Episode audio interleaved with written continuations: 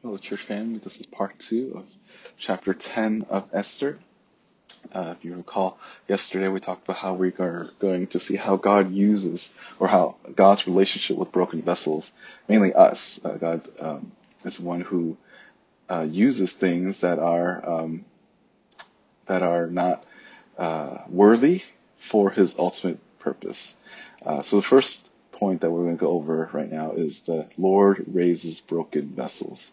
Um, if you recall in the book of Esther and Mordecai, or in the book of Esther, uh, Esther was herself a refugee. Uh, she was this lowly Jew. She was the bottom of the total pool, and somehow, uh, or not somehow, but by, by God's divine providence, uh, He gave her natural beauty, even though she was a refugee, separated from her from her people in the land of Israel.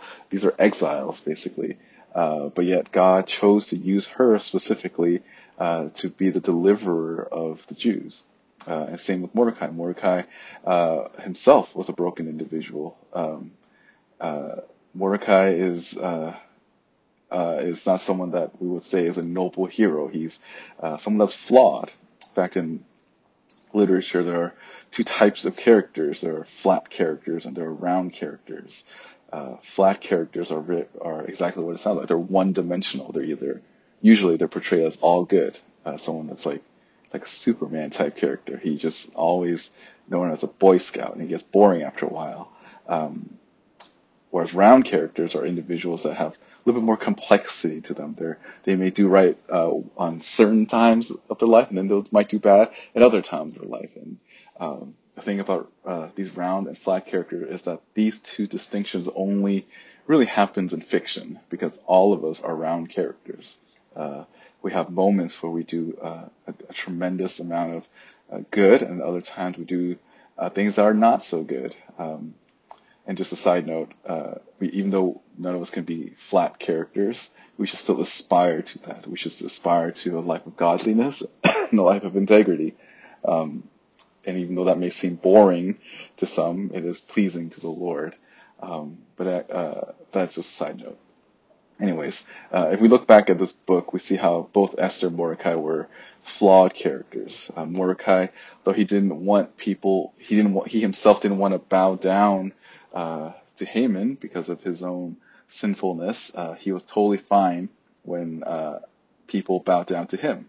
In fact, Mordecai, if you just kind of list the things that he's done throughout this book, he renames uh, Esther, her her old name, he, uh, from from Hadash Hadassah to Esther, and the reason why he did that was to, is to cover her her Jewish ethnicity, and that's the second thing he does. He he renames Esther, he hides her identity, he rebels against Haman, and um, even with Esther, he, he's willing to give Esther to a pagan king uh, for her to marry. Um, and all of this is really to try to get a, you know get some sort of influence in the culture at the time.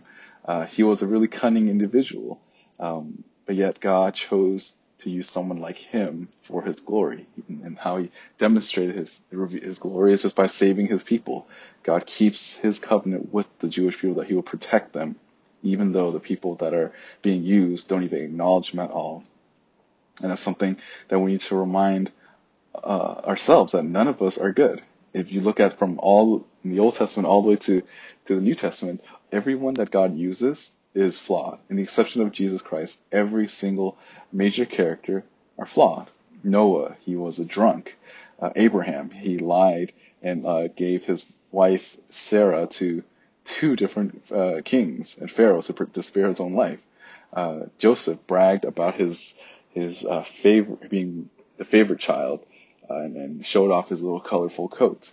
Uh, Moses was a murderer.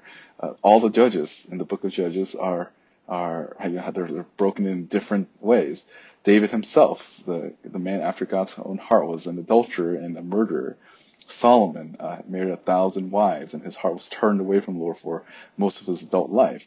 Paul, before he became Paul, was Saul. He was a murderer of the church. Peter was a guy that just spoke all out of turn all the time, and uh, uh, and was a coward and denied Jesus. Uh, James and Jude, uh, both of them were half brothers of Jesus that did not acknowledge him until he until after he uh, resurrected.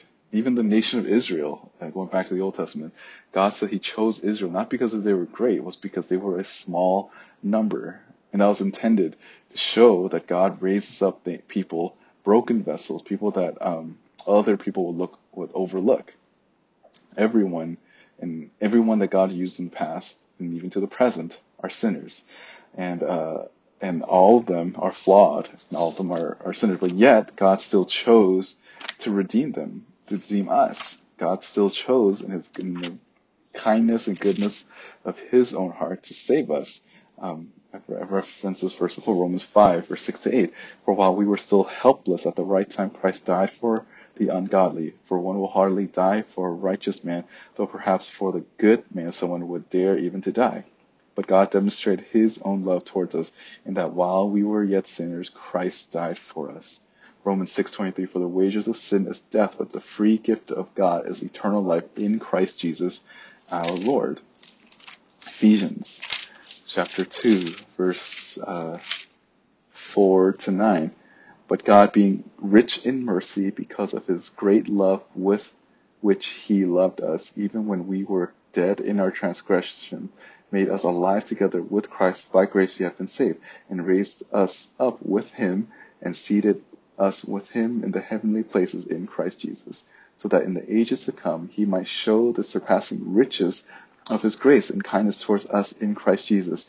For by grace you have been saved through faith, and that and that not of yourselves, it is a gift of God, not as a result of our of, of works, so that no one may boast. And that's the, I mean, you can just keep going to different gospel passages. You understand that God rescues sinners. God's one who raises the broken vessels. Um, each and every single one of us are first and foremost part of God's family. Um, and that's the value that we have. Um, some of us are maybe struggling with uh, with empl- employment or um, or career choices or or whatever. Um, those are not your primary identity. Um, you may be able to obtain those things, but you and, and even lose those things. But one thing that you that is given to us that we can keep for all of eternity is that we are part of God's family. Uh, we are joint heirs, um, not just the Bible study, but in terms of just with the Lord. That because of what Christ has done, we are co-heirs with Him in heaven, um, and that's something that we have that's secure. Uh, everything in this life is is is fickle, it's temporal, and it is perishing. It can be stolen, uh, it can be lost, whatever it may be. Um, we can lose it, but what we have in Christ is eternal, and that's because God raises broken vessels. But not only does He raise broken vessels, but we'll see tomorrow that God uses broken vessels as well. Thanks for listening. I hope this was helpful, and I will see you guys tomorrow.